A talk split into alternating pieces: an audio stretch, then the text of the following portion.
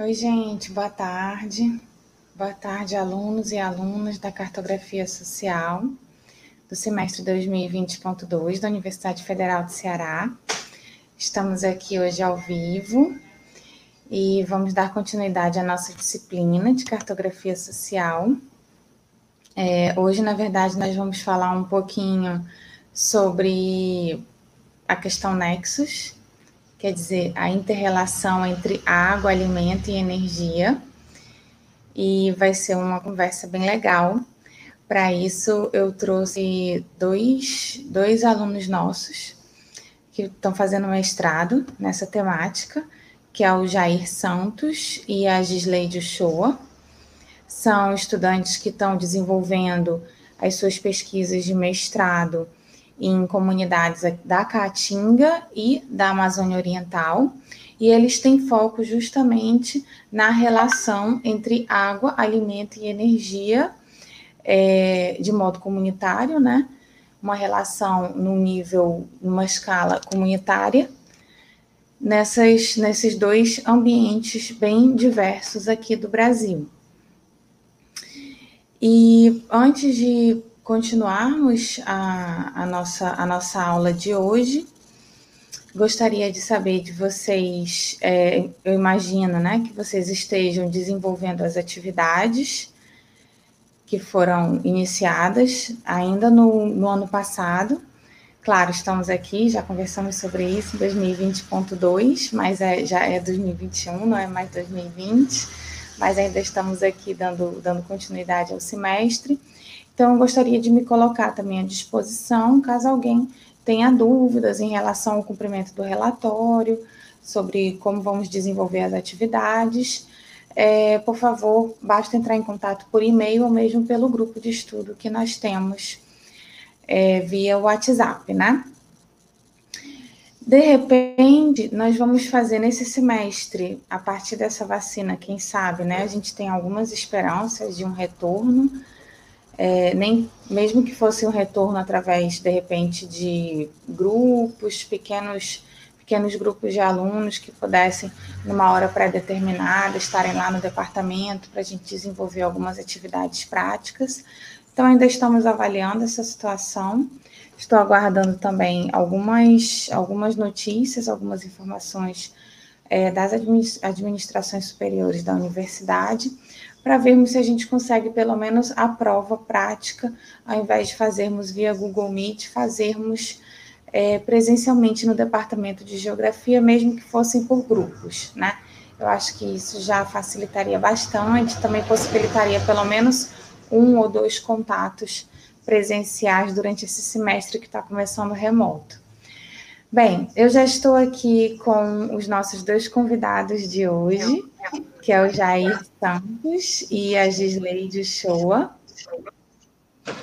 É, o Jair e Gi, Gi, você já está online no YouTube. Jair está dando algum retorno, eu acho, no, no ah. som de vocês. Não sei se é seu, Jair, ou se é no, no da Gi. Vocês deem uma olhadinha. E nós já temos aqui um pouco mais de 15 estudantes online na disciplina. De qualquer forma, vocês sabem que quem não puder estar presente durante a aula ao vivo, claro, a gente sempre recomenda, mas quem não puder estar presente, vocês também podem assistir a aula posteriormente, tanto no, no, no YouTube, aqui no canal, que vai ficar gravado, como também eu vou transformar em podcast e vou publicar no meu canal de, de Spotify é, dar também boas-vindas para os voluntários da disciplina, para os monitores voluntários, na verdade, os monitores que fazem parte da pós-graduação e que estão cumprindo seu estágio de docência aqui conosco, que é o Duane, a Giovana e a Regina. É, Jair e Gi, gostaria de dar boas-vindas a vocês. Muito obrigada por estarem hoje aqui conosco. E muito obrigada por estarem dividindo um pouquinho aí dos resultados das pesquisas que vocês estão desenvolvendo no mestrado, na nossa disciplina de cartografia social.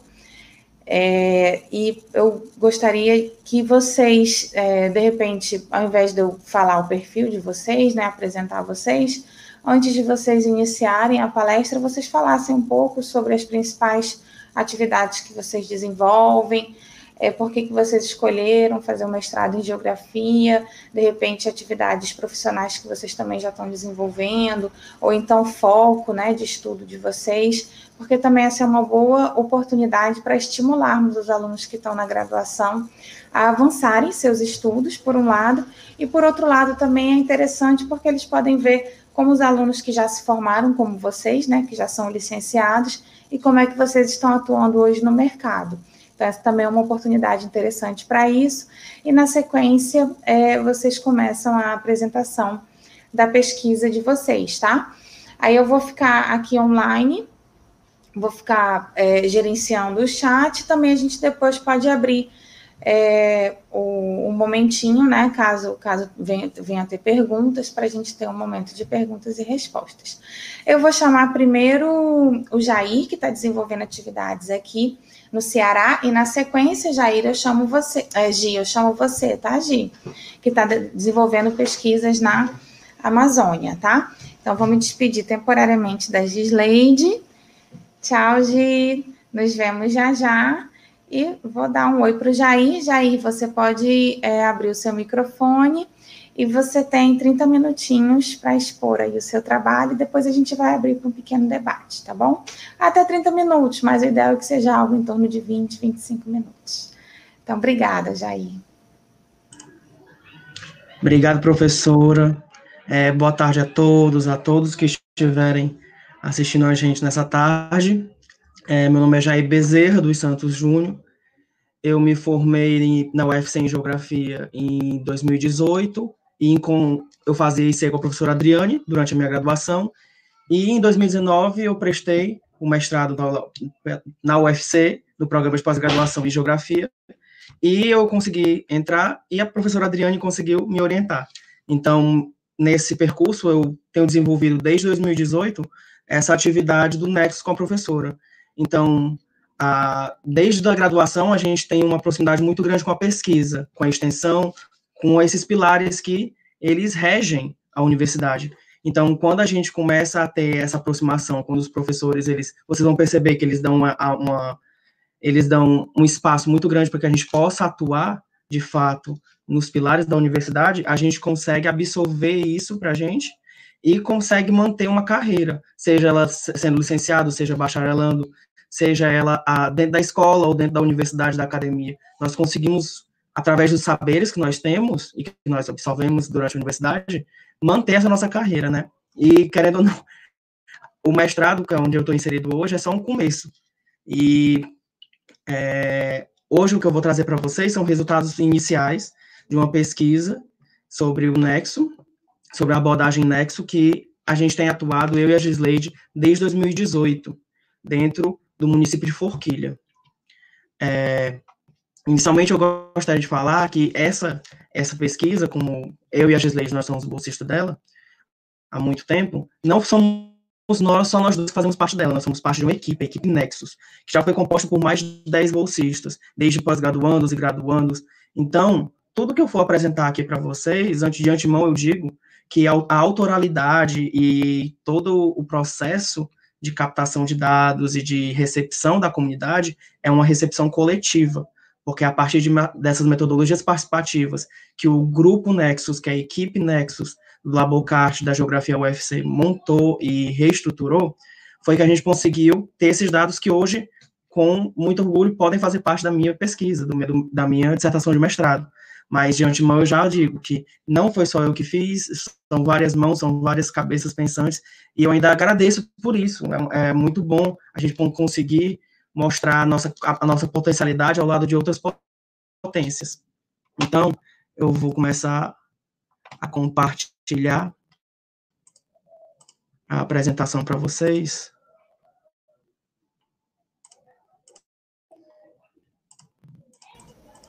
Jair, assim que você compartilhar aqui, eu coloco na tela para os estudantes.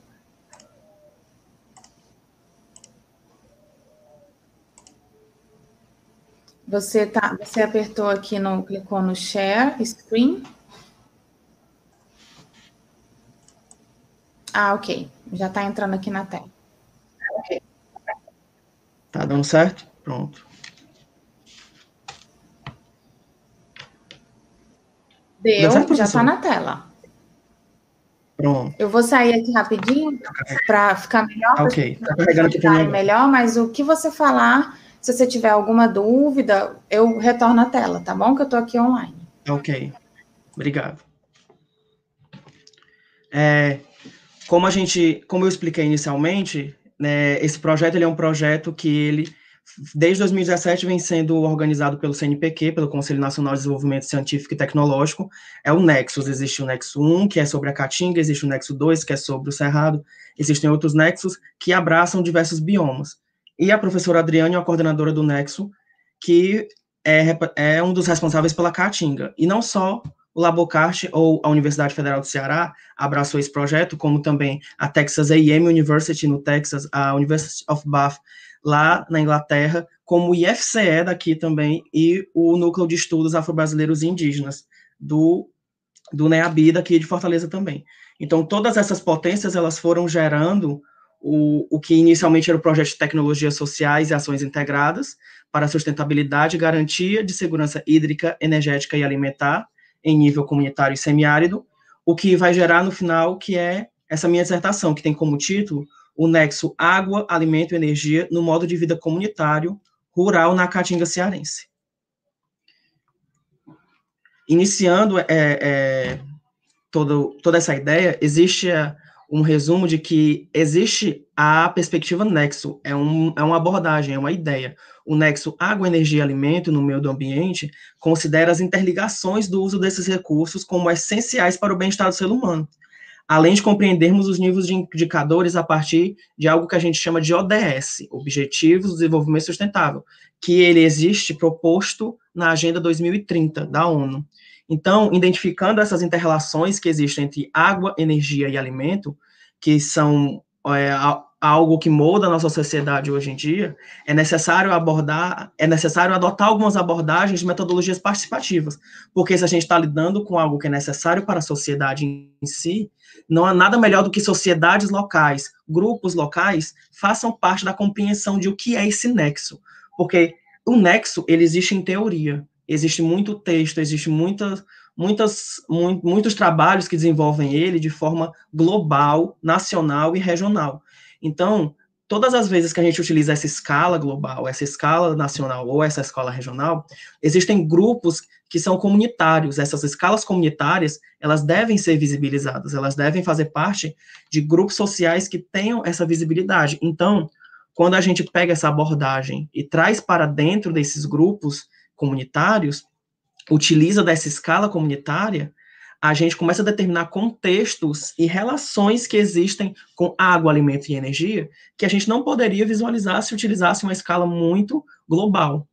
Então, a gente tem que compreender como esses grupos existem, como eles vivem e como eles utilizam esses recursos para poder pensar em desenvolvimento sustentável. Porque não adianta muitas vezes a gente pensar no desenvolvimento sustentável de macro escala, e quando for numa comunidade ribeirinha, numa comunidade indígena, numa comunidade quilombola, numa comunidade agricultora, e essa comunidade não conseguir abraçar esse desenvolvimento sustentável. Então, o objetivo geral é diagnosticar o nexo água, alimento e energia, que é a AAE, de, em comunidades rurais inseridas no bioma Caatinga por meio de abordagens participativas. Logo, a gente escolheu o município de Forquilha, no estado do Ceará, primeiro pela proximidade que a gente tem com aquele ambiente. E eu, eu gosto de fazer sempre uma relação quando eu falo de Forquilha, porque Forquilha é um município que a gente vai perceber que ele é formado por diversas mini comunidades, várias famílias que foram se agrupando e foram construindo esse município.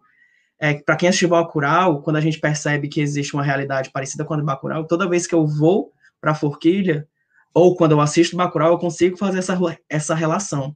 Então, quando a gente utiliza essa escala local, a gente consegue perceber nuances, características e uma diversidade muito complexa dentro de espaços comunitários. Então, utilizar esse município, que é dividido em comunidades que são diversas, e que ele está quase que 100% inserido na Caatinga, a gente consegue extrapolar isso e utilizar como um exemplo de como a Caatinga pode lidar com o nexo. E dessa forma a gente utilizou é, a metodologia que a gente chama de de baixo para cima, de onde a comunidade ela vai conseguir fomentar ideias, tecnologias, é, trabalhos, organizações, para que a gente possa mudar o maior. A gente consegue de baixo para cima, do povo para o, o gestão, para a gestão do, do governo, que a gente consiga entender como que a gente pode melhorar a relação entre o homem, a água, o alimento e a energia. E existem três etapas nessa pesquisa, que a primeira etapa que a gente utilizou foi a da matriz fofa, para obtenção de dados. A segunda é a cartografia social, que é o que a gente está tratando nessa disciplina com a professora Adriane, que é expert nisso. E o método Q, para análise de subjetividades em dados quantitativos. Isso a gente vai entender mais ou menos como funciona ao decorrer da apresentação. O Nexus, ele existe, como eu, como eu falei anteriormente, numa ideia, ele é uma abordagem, ele é uma perspectiva, ele é algo que existe em, dentro da teoria, dentro da cabeça de diversos, diversos pensadores. Então, quando a gente traz o Nexus na abordagem, gente, eu trago dois autores, que é o Albrecht e o Carbeck, que a gente consegue entender que eles organizam a perspectiva Nexus do meio ambiente de uma forma muito interessante, onde a água, a energia e o alimento, elas estão perpetuando o Nexus através de quatro, quatro setas, que é o investimento, a gestão, a governança e a demanda de usuários e empresários, que é o que a gente chama de stakeholders, que são as pessoas que têm interesse naquele recurso.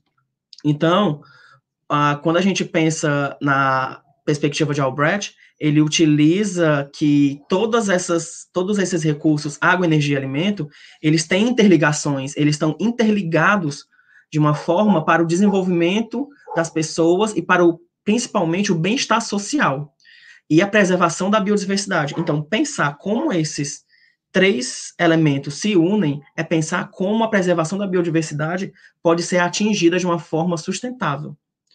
E, a, e Carberg traz o conceito de nexo como uma forma de enfatizar essas interligações que a gente já viu, é, como Albert utilizou, a partir de recursos naturais, ecossistemas, o desenvolvimento humano, através da segurança alimentar, energética e hídrica.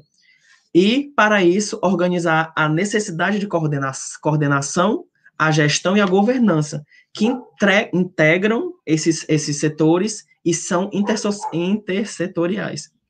Então, quando a gente começa a entender que existem setas que marcam, por exemplo, a água e a energia através do bombeamento. Existe um poço, mas esse poço, é, ultimamente, a gente precisa captar água através do bombeamento. Então, a gente utiliza energia elétrica para isso.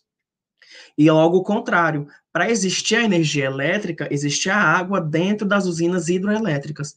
Então, essa relação que a gente pode dar por esse exemplo é algo que está intrínseco no nosso cotidiano e no nosso dia a dia, em que a gente precisa entender como que acontece de fato. Para a gente entender esse acontecimento, a gente tem que entender como cada, cada elemento dentro desse objetivo funciona. Eu vou iniciar, então, com a segurança alimentar e nutricional.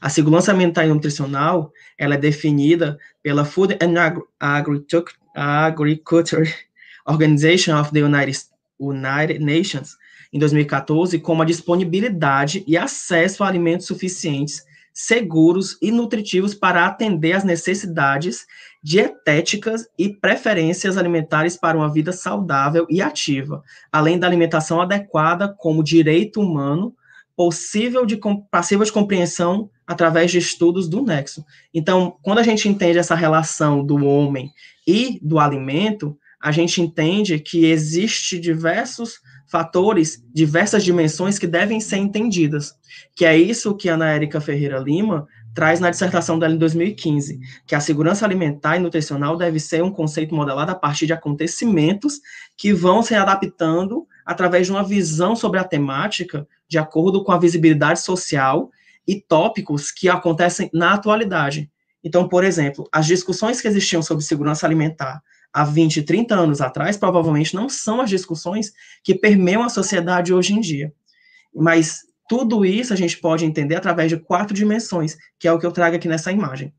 A dimensão da estabilidade, que é a disponibilidade de alimentos com acessibilidade, que devem ser garantidos.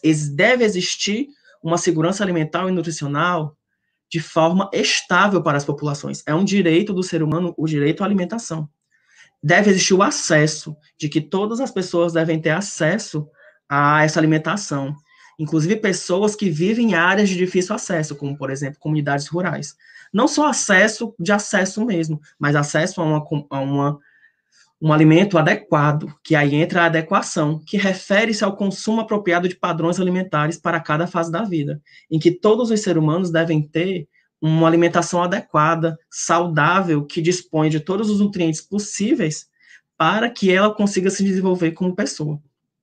E, por último, mas não menos importante, a disponibilidade de alimentos como um todo. Existem terras produtivas no Brasil inteiro. O Brasil é, é um, um grande latifúndio, inclusive. Então, é apesar disso, existem, existe uma grande quantidade de pessoas que hoje em dia vivem na miséria e têm escassez de alimento. Então, repensar a disponibilidade de alimentos numa desigualdade tão grande quanto essa é muito necessário.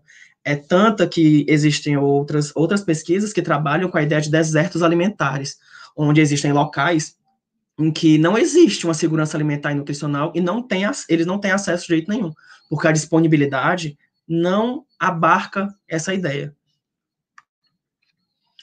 Já na área de segurança alimentar, quando a gente fala de água, a, a gente traz, a partir das definições de, do, de segurança hídrica, o acesso à água potável segura e, e o saneamento, que recentemente tornou-se um direito humano, inclusive. Do ponto de vista do nexo, que é o que a gente trabalha, as questões como disponibilidade de água a, e acesso para os humanos e ao ecossistema no geral é algo que deve ser enfatizado. Isso a gente pode verificar aqui já nesse, nessa imagem de dimensão que possibilita a análise de segurança hídrica, onde a gente tem três elementos: aceitabilidade, que é o uso da água para o bem-estar da família, para que ela aceite essa água que tenha uh, uma cor de qualidade, por exemplo, uma incolor, uma, um sabor de qualidade, ou seja, ins, inodoro, e o cheiro, que é inodoro. E ela tem uma qualidade suficiente para que a família, para que esse grupo que utiliza da, da água de forma domiciliar, seja beneficiado com essa segurança hídrica. Existe o acesso, que é literalmente a capacidade de obter a água. Quantos grupos que a gente conhece no Ceará que não tem esse acesso? Mesmo que existam meios como rede de distribuição, mesmo como poços, canais, pagamentos, entrega de água, cisternas, é, água a, através de carro-pipa, mas ainda existem pessoas que penam para poder ter acesso à água. E é através de, de entender como isso é, é pensado, como isso é na realidade, que a gente começa a entender que é, existe um investimento, existe uma gestão para que essas pessoas tenham esse acesso. E para finalizar, existe a afeição, porque, querendo ou não, todos nós temos alguma memória com, com a água. E memória faz com que a gente crie afeição àquele espaço, crie afeição àquela água.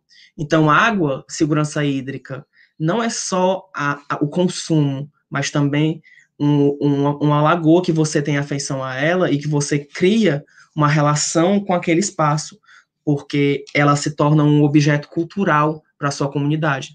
Então, entender tudo isso é algo que se torna importante para entender a relação que a sociedade tem com a segurança hídrica, com a água. E o terceiro elemento, e não, muito, não mais importante, é a segurança energética, que trabalha com energia. Energia é algo que a gente tem muita dificuldade de tratar com o público, porque existe uma, um, um acesso à mente de que energia é só a energia é, é elétrica que existe na tomada, que existe ou não dentro da sua casa ou na sua rua. Mas a energia, ela se pode ser pensada de diversas formas. E, e dentro do Nexo, o que a gente trabalha de forma muito, muito organizada e pensada são energias do tipo de fonte energética renovável. Então, vindo diretamente para as dimensões que possibilitam a análise da segurança energética, a gente tem literalmente isso, o tipo de fonte energética. Pensar a segurança da pessoa com esse tipo de recurso é pensar quais recursos naturais ou não que são usados como fonte térmica ou elétrica. Térmica a gente pode pensar desde um aquecedor na sua casa, que utiliza de, de energia elétrica para transformar um, o, o ambiente num ambiente aquecido, ou ar-condicionado num ambiente mais é, frio, ou até, por exemplo, o que vamos ver muito, pessoas que utilizam energia térmica como lenha como tipo de fonte energética para poder fazer as suas próprias refeições, o que hoje, querendo ou não, ainda é muito comum no Ceará, no Nordeste como um todo. Então, a gente consegue entender que tudo isso tem a ver também com investimento, que é outra dimensão, que é literalmente a capacidade de fornecer energia de acordo com os desenvolvimentos econômicos e necessidades ambientais sustentáveis. O investimento em, em comunidades rurais, ou investimento em capitais, ou em outros ambientes, outros locais, ele vem da necessidade da, dos, dos seres de terem essa segurança energética. Então, existem ambientes hoje em dia que não têm esse investimento, ou que são invisibilizados, ou que recebem esse investimento de forma negativa ou de forma positiva. Então, diagnosticar como esse investimento é feito é algo necessário para o Nexo. Aí nós temos o acesso, que é ter a capacidade de obter essa energia de baixo custo, de forma confiável, de forma é, efetiva. E por último, nós temos o consumo, que é algo muito pensado. Já que a gente compra a nossa por exemplo, a gente compra uma, uma geladeira que ela vem literalmente com um adesivo que fala sobre consumo, que é a capacidade de individual ou coletiva de consumir o uso da energia, né? Conforme a necessidade e a possibilidade do consumo. Então, a gente tem muito, a gente tem um certo problema em entender segurança energética, porque a gente sempre vai nas macro escalas, sempre vai sendo entendida de forma global, nacional, desde hidrelétricas que rompem e modificam toda uma região. Mas quando a gente pensa num nexo na forma como a gente está utilizando, na nossa perspectiva, a gente vai entender como esse município, que é o município de Forquilha, abraça ou não a segurança energética. E o nexo ele está inserido, na verdade, dentro de algo que eu falei bem no início, que são os Objetivos de Desenvolvimento Sustentável, que são 17 no geral, e eles são pensados para que, por exemplo, é, exista um, um acordo entre as pessoas de mudarem as suas perspectivas, mudarem as suas ações. Então, a gente consegue entender que, por exemplo, o nexo, ele deriva a partir dessas 17 ODS que a gente tem abaixo, de três. A número 2, que é a fome zero e agricultura sustentável. A número 6, que é água potável e saneamento. E a número 7, que é energia limpa e sustentável.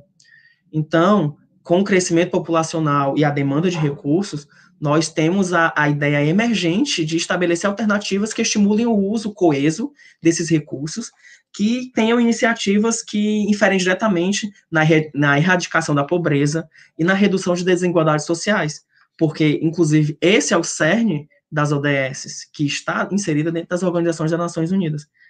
Então, tudo isso a gente consegue entender a partir da relação que elas têm com o desenvolvimento local. E, de forma mais contextualizada, a gente entende que cada local tem a sua, tem o seu, a sua característica, tem a sua disponibilidade de recursos, mas entender a abordagem como um facilitador de planejamento integrado é algo que é, é, é, é, é necessitado para essa, essa metodologia, que a gente utilize todos os recursos de uma forma é, integrada utilize a, o diálogo de uma forma integrada. E mesmo que ele não esteja integrado, utilizando a abordagem Nexo, a gente consegue entender que na frase das pessoas, na fala das pessoas, no diálogo delas, elas mesmo fazem uma interligação entre água, energia e alimento. Então, a partir da ideia de que existe uma teoria de que tudo isso está relacionado, nós fomos a campo em Forquilha para entender como que isso está relacionado. E isso compõe o diagnóstico no bioma Caatinga, que é o principal resultado que a gente vai trazer dentro da minha dissertação. O que o grupo Nexus trabalhou desde 2018 é fomentando metodologias que consigam entender como está inserido no bioma Caatinga esse diagnóstico do nexo. E aqui eu trago uma imagem de forquilha para familiarizar as pessoas, para quem não conhecem. É muito engraçado, porque todo mundo, eu acho que, eu espero, né? Não sei. As pessoas aqui na, em Fortaleza, elas têm famílias que são do interior e agora nas, nas festas de fim de ano, eu me deparei com várias pessoas que, na ideia de isolamento, foram se isolar muito longe, em comunidades que são das próprias famílias, foram conhecer as suas raízes. Então, quando a gente vê essa imagem que é de Forquilha, porque eu sei que é de Forquilha, porque fui eu que tirei, a gente pode ter lembranças afetivas de diversos locais no Ceará inteiro, no Nordeste inteiro, no Norte, porque é algo muito elementar para a gente entender, sabe? E aqui eu apresento a localização de Forquilha, um mapa que consta da minha dissertação. É, aqui a gente consegue entender que Forquilha ela é dividida em três é, distritos.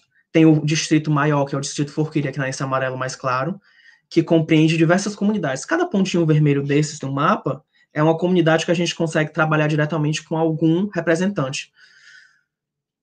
E mais ao sul de Forquilha, a gente consegue compreender mais dois distritos, o distrito de Tapiá e o distrito de Salgado dos Mendes. Então, é, existe uma grande, uma grande difusão entre, as, entre esses grupos, entre essas comunidades, porque diversas de diversas formas elas se completam dentro do município porque elas são de diversas famílias que, ao mesmo tempo, têm histórias em comum. E durante as entrevistas, durante as oficinas, a gente entende que pelo menos todo, pelo menos uma pessoa em Forquilha se relaciona com outra de uma forma direta ou indireta. Aqui nós temos os dois locais em que a gente trabalhou efetivamente dentro de Forquilha. Nós temos as escolas de ensino fundamental, que é ensino infantil fundamental 1, e o Sindicato dos Trabalhadores Rurais de Forquilha. Foram dois grupos que a gente utilizou para estar tá fazendo esse diagnóstico e estar tá fazendo uma inserção de um trabalho de pesquisação. Nós não íamos para esses espaços apenas captar informações ou captar dados, nós íamos com a intenção de deixar algo dentro do que a gente entende de extensão universitária, e durante esse processo de extensão universitária, é, fazer a, a conglomeração desses dados.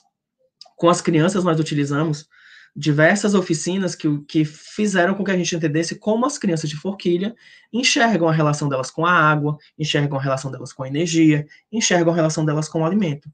Já com os agricultores, nós conseguimos entender como que a ação de ser agricultor, hoje em dia, dentro de uma comunidade rural, como as comunidades rurais de Forquilha, ela é, ela é ao mesmo tempo uma possibilidade, uma potência e um desafio. Então, entrando na, na ideia da metodologia em si, nós utilizamos o que a gente chama de de cima pra, de baixo para cima, que foi o que eu falei desde o início, que é o bottom up, que é entender como esse conceito, essa abordagem, essa perspectiva estar entrelaçada no, no diálogo das pessoas, no cotidiano delas. Então, nós inicialmente fizemos oficinas do, do, de algo que a gente chama de matriz fofa, que é a matriz de forças, oportunidades, fraquezas e ameaças, que eu vou é, entrar mais a fundo ah, nas, nos próximos slides. E, dentro dessa matriz fofa, nós procuramos, inicialmente, gerar legendas para poder contribuir com a cartografia social, e conseguir opiniões fortes para contribuir com algo que a gente chama de conquers, que é o elemento que existe dentro do método Q. Então, essa, é, essa imagem, esse organograma que tem aqui, ele literalmente explica como que a gente fez cada situação para poder ser gerado os resultados, que alguns deles eu vou estar mostrando para vocês aqui hoje. Na parte da cartografia social, nós conseguimos espacializar o nexo a é. Tá escrito errado, mas é A é. Que é água, energia e alimento. Água, alimento e energia. E que a gente consegue entender em que locais no município essa, esse nexo, a água, a energia e o alimento estão conectados. E o método Q, que é na análise do discurso das pessoas, onde que existe esse nexo. Então, é, é essa a abordagem que a gente vai tirar de metodologias participativas. Então, existem quatro momentos que eu vou passar para vocês hoje. É, o momento de forças, oportunidades, fraquezas e ameaças, a gente conseguiu concluir ele em 2018. O mapeamento, a gente conseguiu concluir ele com a comunidade e a gente está em processo de conclusão dele de forma em gabinete.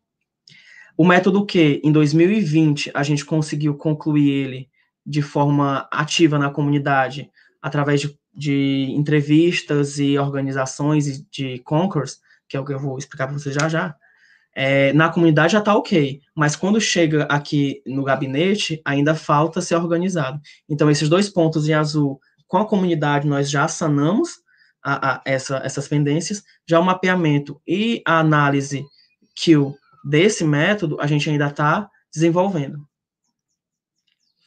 E aqui nós temos o cronograma das atividades que nós fizemos durante esses anos. O cronograma de 2018, nós temos quatro momentos importantes, que é o momento em que a gente trabalhou segurança alimentar e nutricional dentro da escola, dentro das escolas no município e dentro do, do sindicato com os adultos. A segurança hídrica dentro das escolas e no sindicato, a mesma coisa com a segurança energética, e por fim a cartografia social. É importante de compreender que em todos esses momentos, em 2018, é uma, um diagnóstico. Nós conseguimos captar informações, nós fizemos transcrições de áudio, nós tivemos todo um aparato de, de gravação para que isso pudesse ser feito. Por isso, inclusive, eu retomo ao que eu disse desde o início da minha, da minha apresentação. Não foi só eu que fiz como pesquisador, era uma equipe de quase 20 pessoas, de diversos, diversas instituições que conseguiram é, abarcar esse, esse grande, essa grande ideia. Já em 2019, nós fizemos as transcrições dos áudios e iniciamos o método Q, que construí, nós conseguimos construir o Conquers para o método Q, que são, a partir dessas transcrições de áudio, são as frases mais importantes e opináveis que existem nas transcrições. Nós conseguimos construir o P7 para o método Q. O P7 é o grupo de pessoas que fazem parte do método Q. Essas pessoas, elas não podem ser a gente não pode chegar simplesmente a entrevistar alguém para o método Q. São pessoas que têm opinião e poder dentro, da, dentro do município, dentro da comunidade. Então, por exemplo, nós escolhemos autarquias é, comunitárias e autarquias municipais para poder estar participando dessa fase que é o método Q.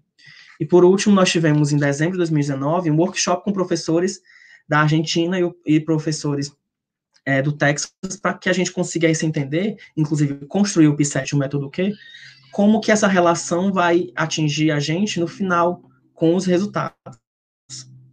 Já em 2020 agora, nós conseguimos fazer a aplicação efetiva do método Q, como eu falei, a, a todas as informações que nós precisávamos para o método Q, nós já captamos, e a gente está em processo de gabinete, ou seja, nós estamos organizando essas informações e fazendo a leitura no software. Aqui nós temos algumas imagens das oficinas que nós fizemos sobre segurança alimentar, desde utilização integral de alimentos ou até difusão dos conhecimentos, como a gente pode vir visualizar. Nós temos aqui sobre segurança hídrica, nós levamos algumas, algumas oficinas para identificar a qualidade da água e entender como a água ela é vista pelos, pelas crianças através de mapas mentais. Como, nós, como eu falei, a afeição está muito relacionada a toda a relação que a gente tem com a água. Então, desde criança nós temos algo com a água. Então, entender como as crianças verificam essa, essa relação é algo super importante. E energia, é, segurança energética, nós temos as oficinas que nós utilizamos a ideia de energias renováveis, desde a construção de um catavento de papel, até entender como funciona o biodigestor e a energia solar, para que já, já exista uma, um, uma intenção de abraçar as ideias de energias renováveis dentro de comunidades rurais. E aqui nós entramos na FOFA trazendo uma, uma ideia de como mais ou menos nós trouxemos as questões norteadoras para entender o diagnóstico. Então, aqui nesse, nesse slide, nós temos todas as perguntas que nós fizemos. Nós não fizemos todas ao mesmo tempo, claro. Existiveram, estiveram cada, cada uma em seu momento, como eu mostrei no cronograma. E a matriz FOFA, ela, ela evidenciou a interrelação do, desse, da, das ideias que existem entre as pessoas. Nós, dentro das oficinas, existiam quase 20 pessoas, algumas tinham mais, algumas tinham menos, e praticamente todas elas, todas elas, todas as pessoas contribuíram de alguma forma para que a gente conseguisse responder essas questões.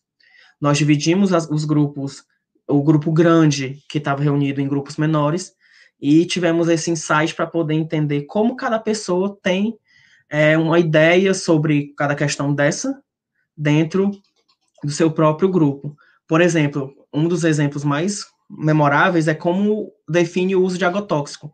Existem pessoas que não teriam coragem de falar sobre isso se não fossem de, se não fossem é, de forma mais individual, de uma forma de um grupo menor. Mas eles tiveram pessoas que ficaram contra e a favor do uso de agrotóxico. Então é a partir daí que a gente entende que em comunidades locais, em comunidades rurais, apesar de todo desenvolvimento é, local, eles ainda, o desenvolvimento local e é, plantações de subsistência, eles ainda utilizam de algo que eles, que eles entendem como agrotóxico. E, como resultado disso, nós tivemos essa matriz, que é a FOFA. A FOFA, ela tem forças, oportunidades, fraquezas e ameaças, e nós conseguimos elencar dentro dessa matriz índices de, de importância para as pessoas. Então, cada coluna dessas tem três que estão, são vermelho escuro, que a gente pode entender que são os itens mais importantes dentro desse diagnóstico que a gente conseguiu organizar. Então, por exemplo, uma grande força que é visualizada aqui na fofa de segurança hídrica é o bom inverno, que é nesse momento que a gente está iniciando agora, né? Então, pensar a quadra chuvosa, o bom inverno, a chuva como uma força é algo importante para as pessoas que estão participando do diagnóstico. Foi algo importante, algo que eles salientaram muito. Tanto que esse tema ele é transversal, ele aparece tanto na força como na ameaça, já que a estiagem e a seca, que é a falta desse bom inverno, ela ameaça as pessoas. Hum, aqui do lado eu coloquei três imagens que eu gostaria de trabalhar em cima delas, essa fofa. Inicialmente nós temos uma cisterna, que é algo que é transversal também, aparece em todas essas colunas. Ela é uma força porque ela é uma forma de armazenar água, ela é uma oportunidade porque ela é uma forma de armazenar água, e ela é uma fraqueza quando as pessoas elas não têm acesso a como manter a a cisterna. Então, ela não é um elemento que a gente só pode colocar lá, uma tecnologia social que a gente só pode colocar lá no semiárido, e as pessoas, elas têm que lidar com ela de lá e pronto, acabou. A gente precisa entender que todo mundo tem uma forma de adaptação, e todos precisam ser, ser é, treinados e, e pensar em como lidar com uma cisterna. A segunda imagem é uma cisterna de calçadão. Ela é uma cisterna que ela, ela é muito maior que a cisterna normal, só que ela não tem é, a ideia de uso é, de consumo. Ela tem um uso para poder você é, irrigar a, a, a, plantação ou dar de alimento ou dar de dar para os animais para deixar eles é, hidratados. E por último, eu trouxe uma imagem minha numa canoa, nenhum dos recursos hídricos que existem dentro de forquilha. Então, existir um recurso hídrico em forquilha é uma força para eles. E ao mesmo tempo é uma fraqueza, já que as pessoas, elas criam animais ao desse redor e todo mundo percebe que a criação desses animais acaba enfraquecendo a comunidade. Então, pensar como gerir esse espaço é algo a ser, a ser colocado no diagnóstico.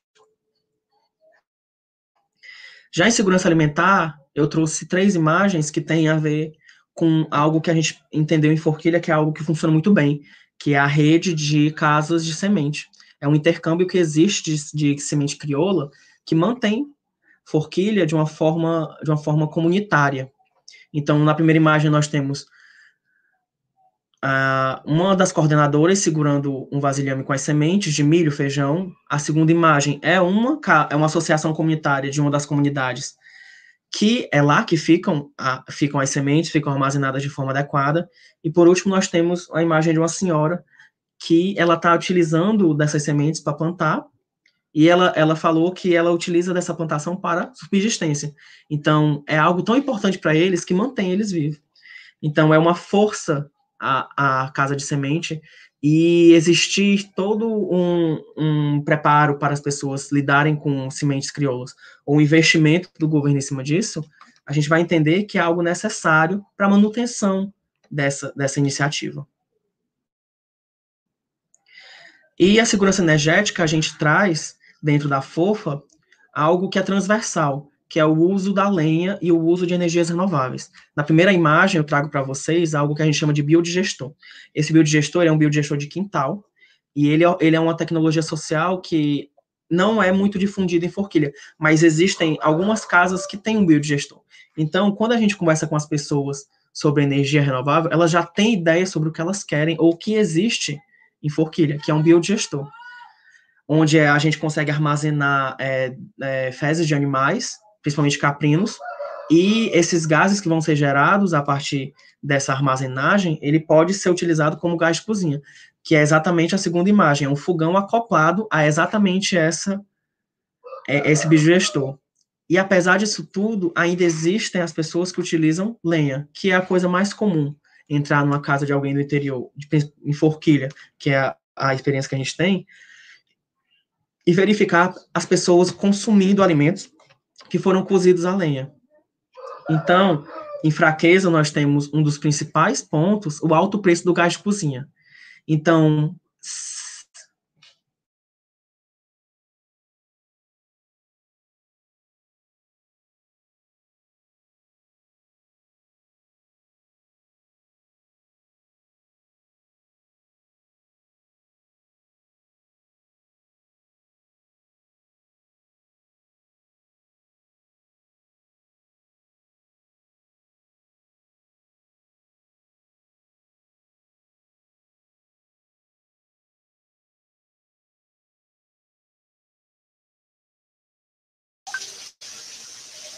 Gente, o computador do Jair descarregou no meio da apresentação. Acho que ele estava sem a fonte ligada, mas ele está dizendo aqui que ele estava finalizando.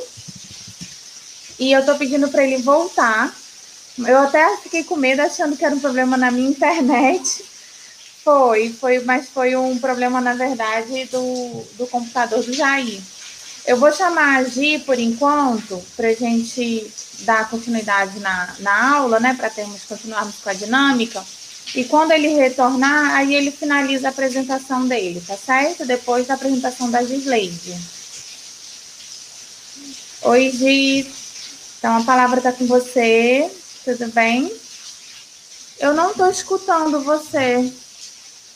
Não sei se eu estou com problema no seu. No, você está com problema no áudio?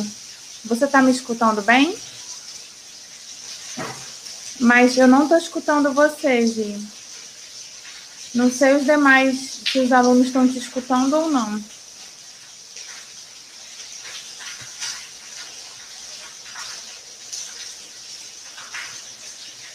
É, bem, estamos com problema técnico aqui nos dois casos. Não sei. Ela tá sem som, Duane tá reforçando aqui que você tá sem som mesmo, Gi. Alguma coisa tá acontecendo. O Jair voltou. Jair. Opa, tá. A Gisleide tá sem som. Antes, Não. nós íamos conversar com ela, dar continuidade com ela, que eu achei que você fosse demorar mais um pouco.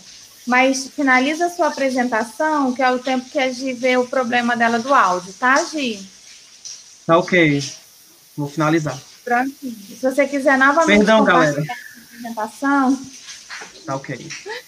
E começou perdão, a chover perdão. tão forte aqui em casa, eu fiquei nervosa. Achei que fosse aqui em casa que tivesse sem internet. Não, foi geral. Aqui também começou a chover, eu fiquei foi com medo. Mas foi. vou finalizar aqui com vocês. Perdão, gente.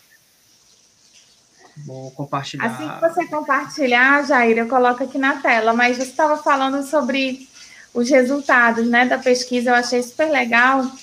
E eu acho legal também você apontar para os alunos essa nova metodologia que a gente está aplicando aqui no Ceará e também lá no, na Amazônia Oriental, que a Gi vai, vai conversar, que é o método Q, e que existem pouquíssimos trabalhos sobre essa relação entre o Nexus e o método Q no mundo, né? Quando a gente é, quando a gente se debruça na literatura internacional científica, né, Jair?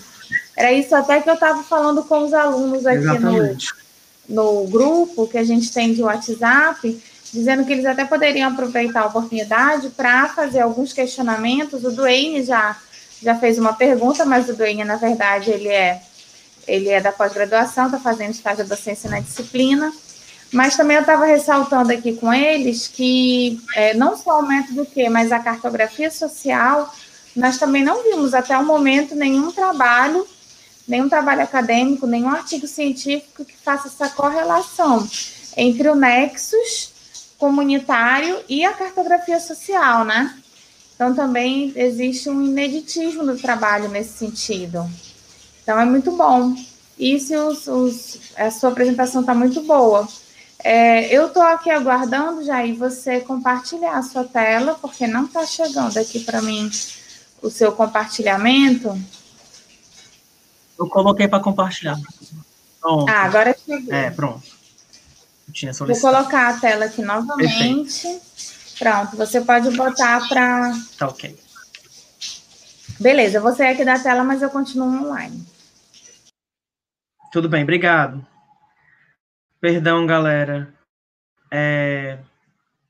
Eu parei aqui na segurança energética e a professora fez alguns pontos importantes quanto à ideia de leitura mesmo, sabe? Quando a gente começa, começou a trabalhar no Nexus, a gente teve uma perspectiva de é, fazer atividades que componham toda essa, essa, essa ideia de participação, porque em nenhum, nenhum local que a gente procurava para poder ler sobre o Nexus existia algo em escala comunitária de fato até hoje não existe. Então, é, uma, é, é algo inovador que o CNPq propôs, de utilizar, por exemplo, escalas de bioma. Apesar de ser inovador, não é muito, muito, não abraça ainda a comunidade. Então, a professora Adriana, ela foi muito perspicaz em, em pegar é, uma comunidade, como um município que é, que é, que é característico com diversas comunidades, como Forquilha, para poder trazer essa, essa perspectiva de local. Porque, de fato, não existe. E quando a gente pensa nas, nas leituras que a gente faz, é, não existe também nenhum, nenhum trabalho que possa ser feito em comunidade se não for participativo. É algo muito intrínseco. Então, eu acho que esse é o maior desafio que foi que as pessoas tiveram até hoje, quanto a difundir a perspectiva nexo. É literalmente falar sobre o, o característico individual que existe em comunidades locais e, ao mesmo tempo, utilizar esse característico local para poder descrever toda uma escala maior. Então, utilizar o município, que é dividido em comunidades, como eu já falei, é algo muito importante e inovador para poder utilizar dessas, dessas metodologias participativas. Porque do início ao fim, a gente não construiu nada de cima para baixo. A gente, não, a gente não simplesmente se reuniu dentro de uma universidade, chegou lá e falou, a gente vai fazer isso, isso, isso. Nós tivemos demandas. As pessoas, os líderes comunitários, eles vieram até nós e procuraram entender como que isso funciona. Nós jogamos a ideia, eles entenderam, eles captaram o que eles necessitavam, e tudo isso está meio que esquematizado dentro dessa, dessa, dessa, desse, desse quadro que eu trouxe para vocês, que é o que a gente chama de matriz fofa. E ele é algo que ele é, ele é um caminho para o resultado. Por isso que ele é uma metodologia muito inicial, como eu mostrei no slide anterior, ele é algo que é inicial, ele traz uma perspectiva de dados, de informações, de falas, de diálogos que a comunidade construiu. A comunidade construiu um grande banco de dados. E agora a gente, como, como técnicos, como geógrafos, nós vamos lá e sintetizamos esses dados para compreensão de como eles se relacionam. É só isso. Porque se fosse de outra forma, não seria abraçado pela comunidade. Não seria, principalmente, é, justificável dizer que aquilo é representativo. Não é justificável para mim dizer que essa tabela que eu estou mostrando para vocês agora é representativa, se quem escolheu cada palavra daí fui eu, entendeu? Mas não fui eu. Foi uma grande oficina em que as pessoas foram colocando. Tanto que existem, por exemplo, alguns parâmetros que as pessoas elas falam, falam frases tão compridas, tão longas, tão complexas, que eu não consigo resumir, entendeu? Não consigo. Então, aí entra, por exemplo, uma ameaça em que o carvão e lenha é uma ameaça, beleza. Mas aí as pessoas elas vão lá e falam que é uma ameaça por quê? Porque prejudica a saúde, porque polui, porque desmata, porque fazer o carvão é uma ameaça em, em multas em problemas de saúde, porque retirar madeira para móveis é uma causa para desertificação. Então, todo, essa, todo esse grande embaralhado de palavras que a gente pegou, a gente tem o dever, como técnicos, de entender o quanto o quanto é isso é representativo para as pessoas e o quanto isso é válido a ser estudado. E a partir de agora que a gente entende que a partir, essa matriz fofa foi organizada, foi feita, foi verificada com a comunidade, de que eles realmente acreditam que isso é representativo para eles, e através de fotos, como estou mostrando para vocês ao lado, é algo que é real, entendeu? E após a formulação da FOFA, nós tivemos as, as oficinas de cartografia social, que também, no Nexo, foi, ocorreu de uma forma muito inovadora. A professora Adriane, até hoje, ela guarda os mapas que foram feitos em isopor, inclusive, porque é algo que nunca a gente nunca conseguiu pensar em algo tão tão dinâmico em que literalmente a gente utilizou a ideia de que a cartografia social é algo que é concebida de várias mãos, é de várias pessoas, várias pessoas comunidade, líderes comunitários, pessoas mais velhas, pessoas mais novas, entendeu? A cartografia social, ela é uma ferramenta que justifica o, o território dos seres, justifica o território das pessoas, das pessoas que moram nessa comunidade. Então, não é ninguém é melhor do que elas para falar sobre isso, falar sobre os conflitos que existem, falar sobre as demandas que existem. Então, durante o nosso processo de mapeamento, nós utilizamos a ideia de que é possível associar a cartografia social a qualquer outra metodologia participativa. E é aí que eu gostaria de contribuir com a disciplina, com, com, com o que vocês tendem a pensar, com as atividades, com o que vier. É, a cartografia social é, é um, uma metodologia participativa. Ela pode ser chamada até de mapeamento participativo. É, são ações participativas em que o público participa e constrói o resultado. Então, não fiquem, não, não pensem que é, um, é uma receita de bolo em que a gente tem um começo, meio e fim, de uma forma muito sincretizada, muito engessada. Então, ela é totalmente possível de ser associada a outras metodologias complementares, como a professora utiliza no livro dela. E é exatamente essa premissa que faz com que ela seja uma ferramenta de identificação de resultados aqui no nosso trabalho. Porque a, a gente teve a FOFA como algo para gerar é, informações, um banco de dados, e através da FOFA nós identificamos possíveis legendas. Nós levamos essas possíveis legendas e as pessoas construíram os mapas sociais. Construíram de uma forma muito bela. A gente utilizou algumas bijuterias que eram pregadas, tipo, num preguinho, e a gente imprimiu o mapa e colou ele no isopor. E as pessoas iam pregando essas taxas. Por exemplo, o preguinho que tinha a bijuteria amarela, como a gente tem aí, é um preguinho, um exemplo. É um preguinho onde a gente tem casas de semente no município. Então, todas as casas de semente, as pessoas foram lá e falaram: ah, tem aqui, tem aqui, tem aqui. Então, após isso, a gente foi fazer uma aula de campo para poder verificar se existem essas casas de semente de fato. Mas toda a informação inicial que constata dentro do mapa são, são informações que a população quis que estivesse. Nós levamos, por exemplo, 15 legendas, 15 elementos de uma legenda possível para poder construir a cartografia. Nós construímos 12, porque quatro a comunidade disse que não era necessária e uma, uma a comunidade foi e falou que era necessária, então nós incluímos essa. Então deve ser algo que a gente tem que dialogar sempre. É uma, uma dia, dia, dia, é algo que deve ser construído com base no diálogo. Então, é a partir disso a gente conseguiu a, até agora é iniciar uma, uma ideia de vetores, criar vetores em cima disso. E eu vou mostrar para vocês agora os mapas que a gente tem preliminares da principalmente segurança alimentar, que ao decorrer da pesquisa a gente entende que a segurança alimentar em forquilha é uma segurança que tem uma demanda muito grande, tem uma pressa, porque eles são agricultores e eles gostam dessa, dessa, dessa temática de alimento. Mas, ao mesmo tempo, nós podemos verificar que nos mapas, por exemplo, esse mapa é, um, é a cartografia social, da segurança alimentar, ela dialoga diretamente com diversos outros tipos de, de elementos e que fazem parte de algo que a gente pode verificar no nexo. Por exemplo, ao redor dos recursos hídricos que existem no mapa, é onde existe a criação de animais. Então, a água e o alimento conversam aí. Existe uma relação, uma interligação nexo é, existem plantações de casas de sementes, existem casas de sementes, onde principalmente passa algum rio, ou algum, algum tem algum, algum poço, algo assim, ou que seja mais próximo de uma, de uma reserva que eles utilizam para pegar a lenha e fazer comida. Então, a relação entre energia térmica e recurso hídrico e a casa de semente, que é algo voltado para a segurança alimentar, ela existe. E é nesse ponto em que a gente pega para o nexo. É essa relação. E aqui nós temos o mapa de insegurança alimentar. O mapa de insegurança alimentar, ele traz é, diversas localizações em que a gente entende que devemos repensar o uso. Por exemplo, existe, existia em 2019 um matadouro clandestino. Vários, não, vários.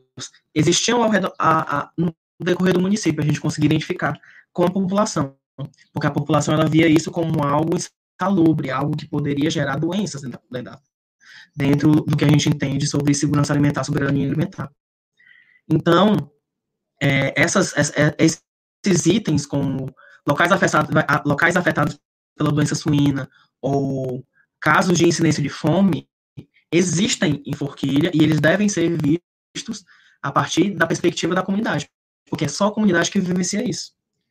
Então, a partir do que a gente entende como é, essa comunidade se, se organizou para demonstrar esses elementos, a gente consegue entender que durante o diálogo elas apresentavam outros pontos, que é onde a gente chega no método Q, que é para finalizar.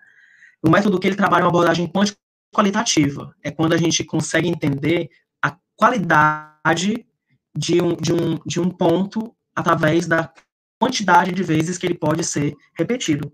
Ele é uma, é uma abordagem de estudo para identificar a subjetividade do, das sentenças, do diálogo. E ele é dividido em alguns momentos, como eu já, eu já citei algumas vezes aqui, a gente chama de Concourse, P7, e Keysort são momentos em que a gente entende que a gente tem que planejar para construir o método Q. Por isso que em dezembro de 2019 eu falei para vocês, a gente teve um workshop com especialistas e pesquisadores da área que utilizam isso. Então, a metodologia fofa, ela se consagra aqui no método Q com a base de dados, com as informações, com as frases. E então a gente consegue pegar essas frases, esses diálogos que a gente ouviu durante o durante a metodologia fofa, a construção da matriz fofa, e pesa eles. Como que a gente faz isso? A gente utiliza o primeiro momento que é o Concourse.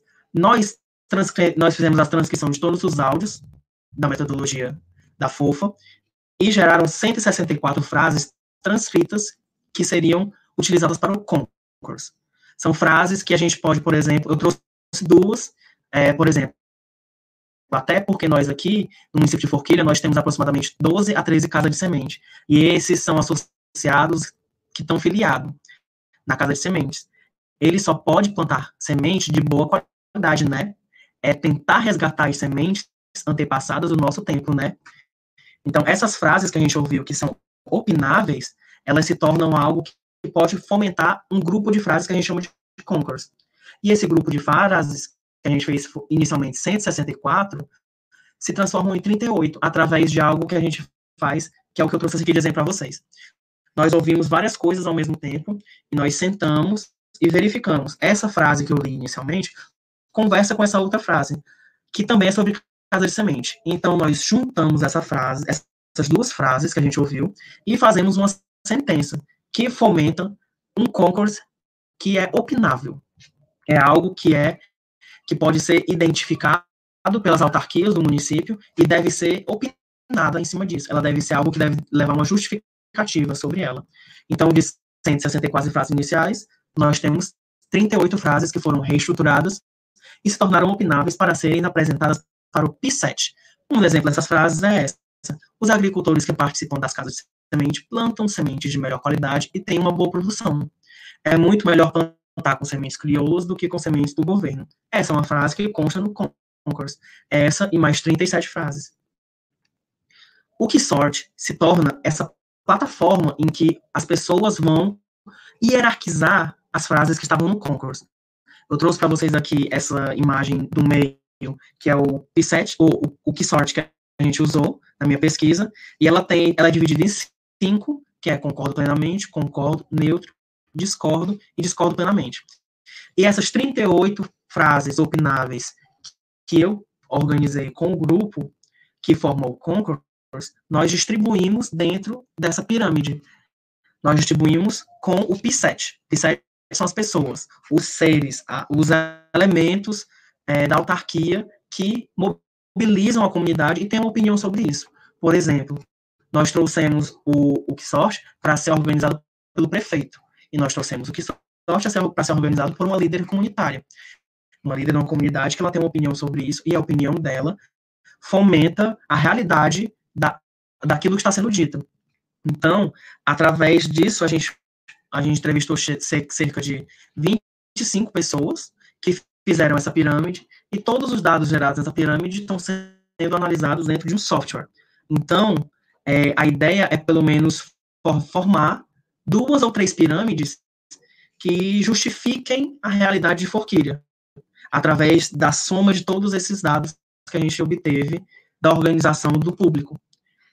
É, e essas pirâmides que vão ser formadas, uma ou duas, a gente chama de fatores, que é literalmente fatorial, é entender que fatores estão acima ou abaixo dentro do que eles entendem como a realidade de Forquilha, e se esses fatores, de fato, dialogam com nexo. Para poder entender se em Forquilha existe uma relação entre os recursos, existe um nexo ou não existe um nexo? Essa é a pergunta que a gente tem que entender nesse momento. Então, é a partir dessa organização de opiniões, a partir dessas justificativas, é que a gente entende, existe sim um nexo ou não existe um nexo. Esse, esse é o grande resultado que a gente procura ter, procura trazer. São os fatores que podem vir a aparecer e é, se esses fatores eles justificam a existência de nexo ou não na comunidade. É, essa, essa parte do sorte, ou do método que é a última de todas. Então, esse é o momento que a gente está trabalhando agora no gabinete, a gente está trabalhando com informação, a gente está trabalhando dentro dos espaços de software para poder agilizar as informações e poder é, finalizar a minha dissertação no caso. É, no geral, a gente entende que todas essas metodologias participativas, aqui eu trouxe para vocês três que fazem parte da minha dissertação, elas são totalmente maleáveis, elas são moldáveis. Elas entram no espaço em que a comunidade ela tem a demanda. Então, depois de muita discussão, desde 2018 até hoje, a gente tem gerado dados e informações que vão finalizar o nexo da professora Adriane, que finaliza, por exemplo, com a minha dissertação, finaliza com a, dissertação da, da Gislade, finaliza com diversos outros, outros trabalhos que a gente fez, desde até diagnóstico da qualidade da água do município, ou até a implementação de um biodigestor que seja mais, mais fácil de ser obtido por todos da comunidade. Então, esse, esse projeto ele é muito grande e ele consegue abarcar diversos, diversos elementos dentro do município. Eu fico muito feliz de ter trabalhado desse, nesse projeto no município de Forquilha, porque eles tiveram, eles tiveram muita sensibilidade em abraçar a gente e entender quais são as nossas demandas. Então, eu agradeço para vocês pela, pela atenção que vocês deram. E é isso. Se vocês tiverem alguma dúvida, podem falar aí. E obrigado, professora Adriana. Obrigada, Jair. É, a, o nosso horário já está bem, bem expandido, né? Nós acabamos, por conta desses problemas técnicos, indo um pouco mais adiante do que costumamos ir na aula de hoje. Então, eu já vou imediatamente dar a palavra para a Gi, tá, Gi? E a Gisleide vai falar um pouco dessa, de uma metodologia muito próxima dessa que o Jair falou, só que aplicada para a Amazônia Oriental. Então, vai ser bem interessante, porque é um trabalho aplicado também, com o método que ele já explicou. Infelizmente, o áudio do Jair estava, assim, um pouquinho é, como se fosse mastigado, né? A gente estava escutando com dificuldades, eu acredito que é, pode ter sido a internet. Mas depois, é, se o Jair puder me, de, me dar a apresentação que ele fez hoje em PDF, eu posso também disponibilizar a apresentação para vocês e vocês vão tirando as dúvidas, isso, nas leituras, tá? É, Gia, eu vou passar a palavra para você, mas se você puder fazer a apresentação nesses próximos 20 minutos, 15 no máximo, porque nós temos um compromisso com a turma de não expandir mais do que uma hora e trinta a aula, senão depois fica difícil para eles reverem a aula, para eles escutarem o áudio, até mesmo para ter uma, uma, uma estabilidade de internet para isso, né? Muito obrigada, Gi. Obrigada, Jair. Aí, no final, tem algumas perguntas aqui no chat. E, Jair, o que você já quiser ir respondendo pelo chat, no final eu dou um minutinho ou dois para a gente responder ao vivo. Oi, Gi, desculpa. Tá dando para me ouvir agora? O áudio tá Perfeito. Tá? Seu áudio está perfeito. Você vai colocar alguma apresentação? Vou, professora. Você ainda não compartilhou aqui para mim.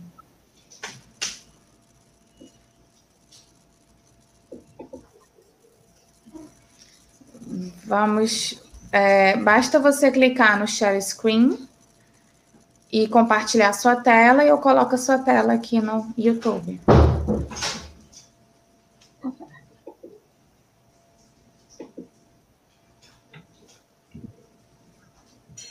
Ok? Vai dar certo. Já estou colocando sua tela. E assim que a sua tela aparecer, pronto, eu vou sair aqui da, da tela principal, tá bom? Mas eu estou online. Qualquer dúvida, basta me chamar. Tá certo. É, boa tarde, pessoal. É, agradecer o convite da professora Adriane para poder estar tá dando essa contribuição aqui na disciplina. Meu nome é Gisleide, eu sou mestranda né, do programa de pós-graduação em Geografia, sou bacharel em Geografia e atualmente eu também estou cursando especialização em Geoprocessamento na UES. Então, em função do horário, eu vou. Algumas coisas são muito parecidas com o que o, Jair já apresentou, então, em função do horário, eu vou dar só uma pincelada por cima, depois eu disponibilizo o slide para ficar melhor a compreensão, para não ficar muito massivo né, para vocês. Então, o título da minha dissertação é Diagnóstico Participativo do Nexus Água, Energia e Alimento em Comunidades Rurais Ribeirinhas na Amazônia Oriental. Aqui eu trouxe algumas, algumas definições do Nexus, né, que acho que o Jair também já contemplou essa parte. mas o nexo vai, vem sendo definido simplesmente como uma conexão, uma série de conexões ligando duas ou mais coisas. Outros autores já trazem essa questão do, da conexão dos setores água, energia, alimento, que podem ter, podem ser aplicados em diferentes escalas, né? E também na questão de uma pra, é, aplicar também na questão para uma avaliação e uma tomada de decisão. Então, sendo assim bem rápido, trouxe aqui alguns conceitos para a gente entender rapidamente. Aqui na, na, nossa dissertação, a gente traz é, uma contribuição do conceito nexus, né? Que o nexus, apesar dele sofrer essas pressões da urbanização, do crescimento populacional e das mudanças climáticas, ele também é utilizado para o alcance do desenvolvimento sustentável, que vai ser focado na justiça social, no desenvolvimento político-econômico e na conservação ambiental. Aqui é, ressalta que a gente trata o nexus de forma holística, né, na tríade água, alimento e energia, não focando em qualquer interação dual específica. Isso é importante falar, porque alguns trabalhos que tratam sobre o Nexus focam em interações tipo uh, como água, alimento ou energia, alimento, e aqui não, no nosso trabalho a gente foca nessa tríade água, alimento e energia. É, então, os estudos Nexus, eles possuem duas formas de abordagem e de aplicação, né? As abordagens top-down, que é aplicado uma visão de nexos de cima para baixo, uma escala mais ampla, que não há participação dos atores chaves, não consideram é, perspectivas comunitárias, participativas colaborativas, e fazem uso de escala nacional e de metodologias quantitativas. Essas são as abordagens top-down, né, de cima para baixo. E a outra abordagem que o Nexo traz é as abordagens bottom-up, que consiste em uma visão de baixo para cima, fazendo uso de, de métodos né, qualitativos, participativos, nos quais os atores chaves, as comunidades, grupos sociais participam da análise do Nexus e se tornam agentes principais dos processos decisórios. Então, tem essas duas variações de abordagem da, da, do Nexus, né? Aqui eu trouxe só um quadro síntese, síntese dos trabalhos que a gente vem lendo, é, para dar embasamento né, no nosso referencial teórico. Aqui algumas contribuições revelam, re, relevantes ao Nexo Pará, que é onde a minha pesquisa se insere. É, então, aqui eu trouxe síntese de alguns trabalhos que abordam nexos de cima para baixo, né, que são é, abordagens é, majoritariamente quantitativas e que não focam nessa questão de comunidades nem de, de participação dos grupos sociais. O outro quadro eu trouxe só para a gente ter uma noção, que são os trabalhos de, de baixo para cima, né? Que utilizam metodologias qualitativas, é, entrevistas, é, metodologias é, é, diversas, né, para fazer essa análise qualitativa do Nexus. E aí, integrando grupos sociais, comunidades, dentro dessa perspectiva Nexus de cima, de baixo para cima, né, que é o bottom up. E a partir disso, é, as, as, pesquisas sobre o contexto Nexus no, são incipientes, né, estão começando agora no Brasil, e os estudos sobre o Nexus na região norte permanecem ausentes. Então, dessa forma, o nosso trabalho ele procura entender as, algumas lacunas relevantes ao nexo Pará, por exemplo, estudar um nexus a partir de uma abordagem bottom-up, utilizar abordagens participativas e integrativas, fazer uso de metodologias qualitativas, analisar um nexo dentro de uma escala comunitária, inclui as comunidades nos processos de tomada de, de decisão em políticas públicas, entender como os moradores compreendem as interligações entre água, alimento e energia e definir o nexo a partir de uma visão de baixo para cima. A partir disso, a nossa pesquisa tem uma área de estudo duas comunidades né, do Pará, né, no nordeste do Pará, que é a comunidade de Arimbu, localizada no município de Bragança, e a comunidade do, da Ponta do Urumajó, localizada no município de Augusto Correia.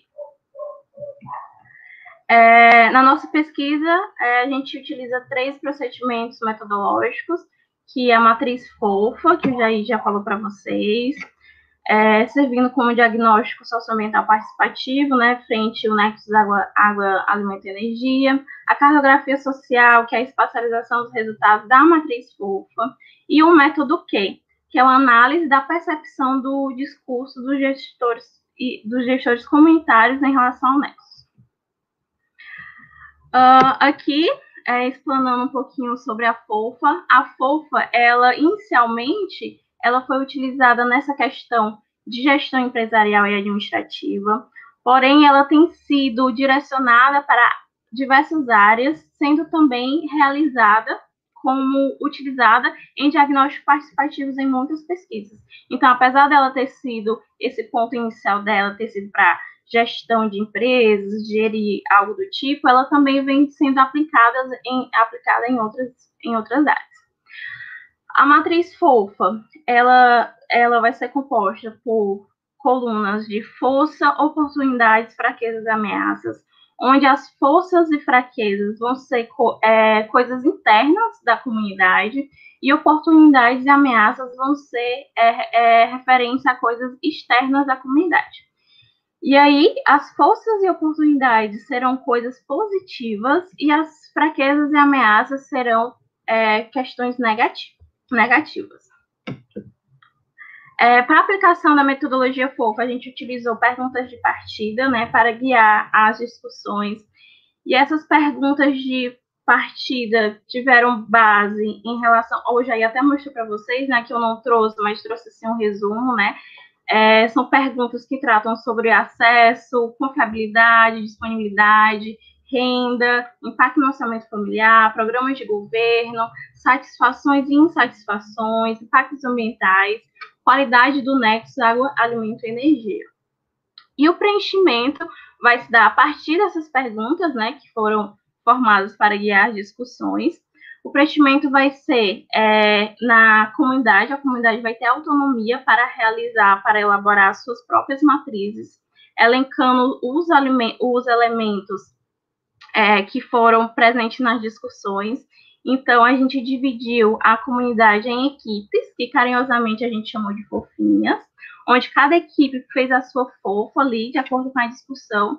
E após esse procedimento, a gente reuniu e sintetizou essas fofinhas, né, das equipes, é, em um fofa geral, que a gente chamou de fofão, né, sem repetição e agregando os elementos similares, para a gente ter um fofa geral, uma matriz geral do, da comunidade. Então, é, e o último passo da aplicação da fofa é a hierarquização dos elementos, aquele índice de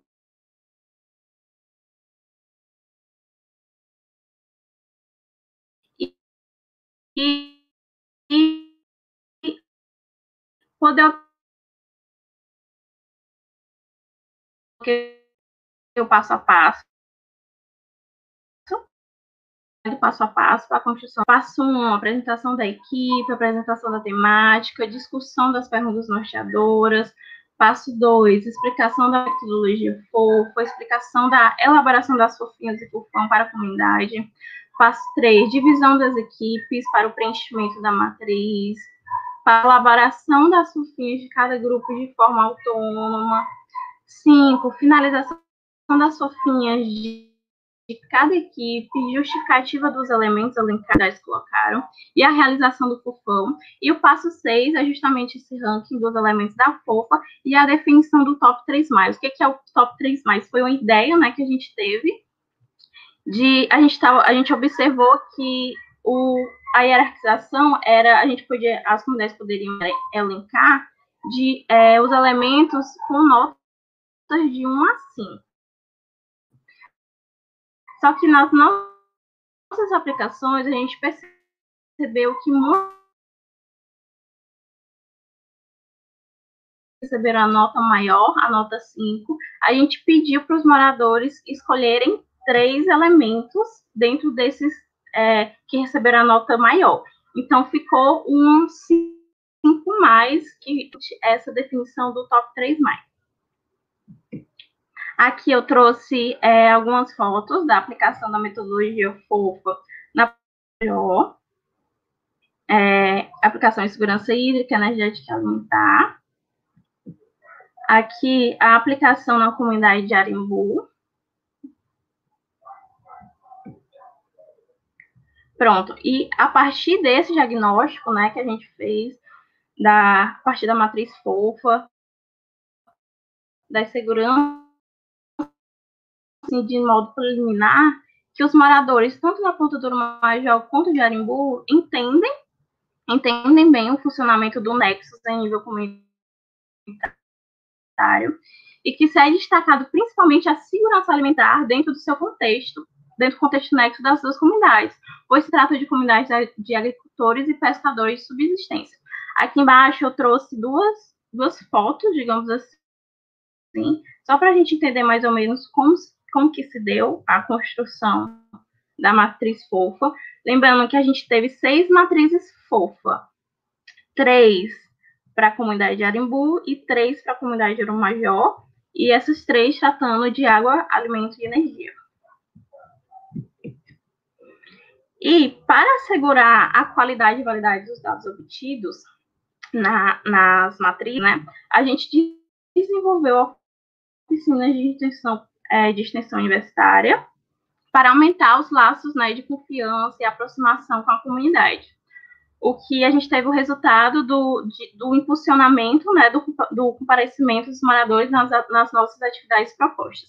Então, essas oficinas, a gente levou oficinas que tratavam de cada temática que a gente ia tratando dentro da questão hídrica, energética alimentar, como também oficinas de demandadas pela própria comunidade, como as oficinas de geração de renda.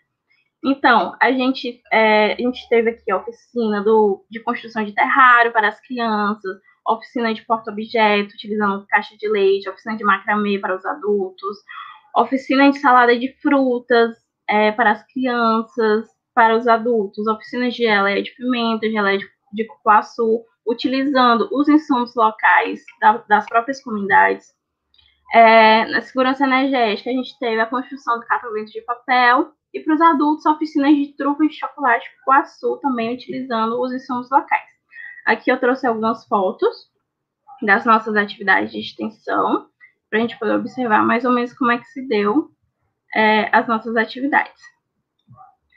Ah, e também outro fator muito importante é, na, no, é, nos nossos laços né, de, de aproximação com a comunidade foi a realização do cinema comunitário nas, nas comunidades, né? A gente é, ligou um projetor, né, um data show, colocou um filme, distribuímos lanches e isso fez com que a comunidade se aproximasse ainda mais da nossa equipe, né? As crianças ficaram né, encantadas com tudo, algo bem simples, mas que movimentou toda a comunidade. É, cartografia social. É, nessa etapa, a cartografia social, a gente é a espacialização dos elementos que a gente obteve na matriz fofa. Então, nessa etapa, a comunidade né, se autocartografou em dois tipos de mapa. O de, os de segurança, que tratavam das forças e oportunidades lá das matrizes, e os de insegurança, que tratavam das fraquezas e ameaças também da, da matriz fofa, né? Destacando é, os elementos elencados na matriz. Então, aqui eu trouxe também alguma foto, né, algumas fotos da elaboração dos mapas sociais na Ponta do Urumajó, e aí a gente ressalta que não foi possível produzir os mapas sociais de Arimbu devido às restrições durante o período da, da Covid. É, essa é, oficina de, de, cartografia social a gente realizou é, antes né, do, do, do, período da pandemia. Então a gente conseguiu é, contemplar a Ponta do Major, mas a gente ficou devendo a comunidade de Arimbu. Aqui a gente trouxe, eu trouxe só uma tabela só para a gente visualizar as legendas geradas que eles geraram é, nos mapas. Não trouxe os mapas, mas trouxe as legendas, né? É, da Ponta do Major, que essas legendas vão representar a realidade social, ambiental, territorial da comunidade frente ao nexo água, alimento e energia. Então, a partir lá da matriz fofa, a gente construiu legendas e a partir dessas legendas a gente espacializou os mapas de cartografia social. Uh, outro método utiliza, utilizado né, na metodologia foi o método Q, que esse método Q é uma análise qual quantitativa da percepção e do discurso de gestores comunitários, procurando definir a subjetividade desses discursos, né? Então, essa metodologia, ela vai envolver quatro etapas, a criação do concurso, a identificação do PSET, a realização do QSORT e a, interpre a interpretação dos resultados obtidos. Essa última etapa, a gente ainda a gente ainda está em processo, né? ainda está em análise, então, aqui eu vou trazer a primeira, a segunda e a terceira etapa para a gente poder entender como é que funciona o método. É, Ressalta-se que, apesar da gente ter feito matriz fofa para as duas comunidades, né, para Ponto Duro Major e para Arimbu, o método que a gente conseguiu conciliar essas duas matrizes, porque a gente percebeu que as comunidades apresentam mais características comuns do que em comum. Então, por esse motivo, né, e por motivo de logística, de entrevista, a gente resolveu é, realizar apenas um método Q que agregasse as duas matrizes. O concos. A concos é a construção é, das frases. E essas frases, elas foram retiradas das próprias transcrições das gravações da metodologia FOFA. Então, assim, a metodologia FOFA, ela foi a partida o principal assim para a construção da para construção de todo o trabalho, né? Então, a partir dessas transcrições, a gente pré-definiu, né, algumas frases. Essas frases passaram por rodada de avaliação. É, e daí a gente conseguiu dar origem a 36 frases finais, sendo 11 frases relacionadas, é, relacionadas à segurança hídrica, 12 frases relacionadas à segurança energética e 13 frases relacionadas à segurança alimentar. É, porém, né, a gente colocou assim, especificou quantas frases, mas tem frases que vai contemplar o nexus de forma geral, não, não sendo especificamente em apenas um setor do nexus. Então, essa discussão das frases, né, ela foi definida a partir das características desejadas, que foram três, né? As frases deveriam conter a realidade das comunidades, a situação social atual e uma consequência. Aqui eu trouxe um, algumas fotos, né, da nossa rodada de votação das frases escolhidas.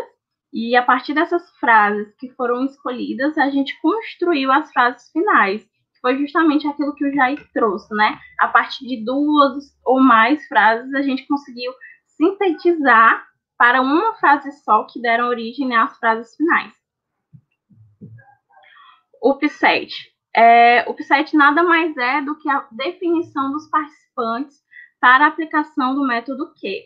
E aí, como o Jair também mencionou, esses participantes eles são cuidadosamente selecionados, é, tem que ser participantes que representam ah, alguma, alguma questão assim, alguma gestão dentro da comunidade, pessoas que consigam opinar realmente em relação ao nexo, né, água, alimento e energia. E no PSET a gente construiu uma planilha. Essa planilha contém o código do entrevistado, setor nexus, né, que a pessoa atua, a entidade, órgão, atuação, função, nível de instrução, gênero, ano de nascimento. No entanto, essas, é, alguma dessas, dessas, de, dessas características, elas foram mantidas em, em sigilo, né, para preservar a identidade dos entrevistados. Então, foi construída uma amostra relevante de 30, de 23 participantes, né, que participaram do método Q, e eles incluíram atores chaves, né, como secretários, estudantes, professores, servidores públicos para a realização do, do que sorte. O que sorte? É, no que sorte, né, foi ordenado as a variáveis utilizadas na pesquisa, onde neste caso serão é, as frases definidas no concurso, né? É, assim, os participantes devem hierarquizar as frases fornecidas para construir o método Q em relação à segurança hídrica, alimentar e energética. O que sorte é, seria, no caso, a aplicação de, de fato, sim, do método Q, onde as pessoas vão elencar as frases finais, as frases finais elas receberam um, uma numeração. Então, a partir do momento que essas pessoas elencam as frases finais na matriz, né, do que sorte, a gente a gente compõe um banco de dados. E a pergunta geral, né, do que norteou o que sorte foi: Ordene as frases que melhor representam o que você concorda e discorda sobre a relação do nexo água, energia e alimento nas comunidades ribeirinhas do médio e baixo curso do Rio Caeté. O nosso Que Sorte compôs é, 36 espaços em branco né, para a ordenação das frases.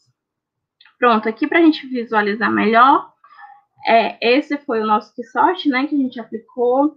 Então, como eu falei para vocês, são 36 espaços é, onde as 36 frases foram distribuídas de acordo com, com a opinião das pessoas, né? É, ressaltas que não, que não existe alguma frase certa ou errada, é, as pessoas que vão alocar as frases de acordo com a percepção delas. Então, quando elas terminam de, de, de preencher o, o que sorte, a gente pega a numeração dessas frases e compõe um banco de dados para ser posteriormente analisado, que é essa fase que a gente está ainda é, fazendo, né? Aqui eu trouxe também algumas fotos da aplicação dos Quisortes, né, na comunidade. A gente aplicou, como eu falei anteriormente, em pessoas chaves, né, diretores, secretários, uh, professores, alunos também de universidades, alguém que tivesse assim um, um, maior conhecimento, né, sobre essa questão do nexo água, alimento e energia dentro da comunidade. E é isso, gente. Obrigada. Assim, foi algo pincelei bem rápido, né, porque eu já, já tinha é, falado algumas coisas, então, em função do tempo, eu tentei ser mais objetivo. Espero que tenham entendido. E aí, qualquer dúvida, eu posso estar respondendo e posso também estar disponibilizando os slides da apresentação. Obrigada, Gi. a apresentação foi excelente. Acho que você sintetizou bem aquilo que foi desenvolvido lá no, lá no Pará, lá no, na Amazônia Oriental. Vou chamar o Jair aqui também para a tela nesse momento. E foi muito bom porque você acabou repetindo algumas falas que ficaram complicadas de, de serem compreendidas por conta do, da interferência do áudio do Jair. Então, você ter retomado a questão da metodologia Q, ter retomado a questão da FOFA, foi ótimo devido a isso. E é uma oportunidade também para os alunos da cartografia social aprenderem novas técnicas das pesquisas sociais de aquisição de dados junto ao público, né? Então, além da cartografia social, além da, da possibilidade de espacializarmos dados através de métodos de cartografia participativa, nós também podemos utilizar é, outros meios, outras metodologias, como preenchimento de matrizes, como a própria matriz fofa, como a aplicação do método Q, que também é uma, uma metodologia que é utilizada né, para entendermos melhor a construção do pensamento de uma certa comunidade em relação a um determinado assunto. Então, é, é muito interessante de fato. É, tem aqui uma pergunta da Lourdes Maria que eu gostaria de fazer para vocês dois. Aí, Jair, você pode até, quando for responder, abrir o seu áudio, que é sobre que ela fez uma pergunta bem interessante, é, dizendo que ela gostaria de saber como se dá esse contato com a comunidade. Então, como é que, que é feito esse primeiro contato com a comunidade? Eu achei legal porque ontem eu dei uma palestra para o Instituto Federal de São Paulo, para a professora Dayana, falando também sobre cartografia social, e os alunos lá de São Paulo fizeram uma pergunta muito semelhante. Quais eram as principais dificuldades, os principais desafios é, quando nós vamos trabalhar com comunidade e quando nós vamos entrar com uma pesquisa na comunidade, né? Então, eu, eu gostaria de ouvir aqui a resposta de vocês é, sobre esse assunto. Como foi o contato, se foi bem aceito ou não, quer dizer, quais são os desafios, né? É, Gi, se você quiser começar com, com a resposta, na sequência o Jair.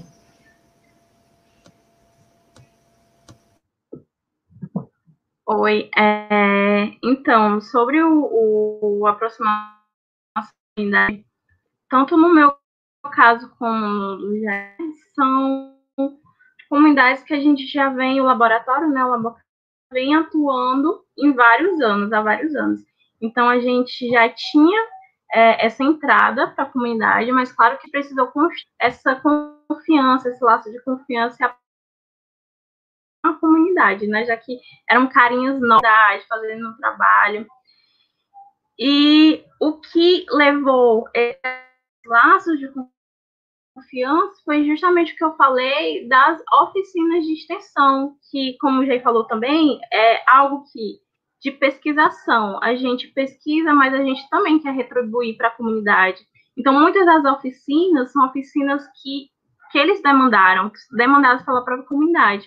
Então, a partir disso, né, dessa relação de, de, de troca, a gente tem que construir esse contato, essa aceitação da comunidade com a nossa pesquisa, com a nossa equipe.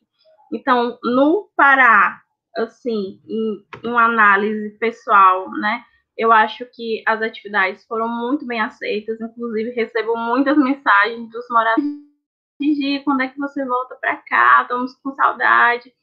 Então, são realmente laços pessoais, profissionais que a gente consegue fazer é, com a comunidade.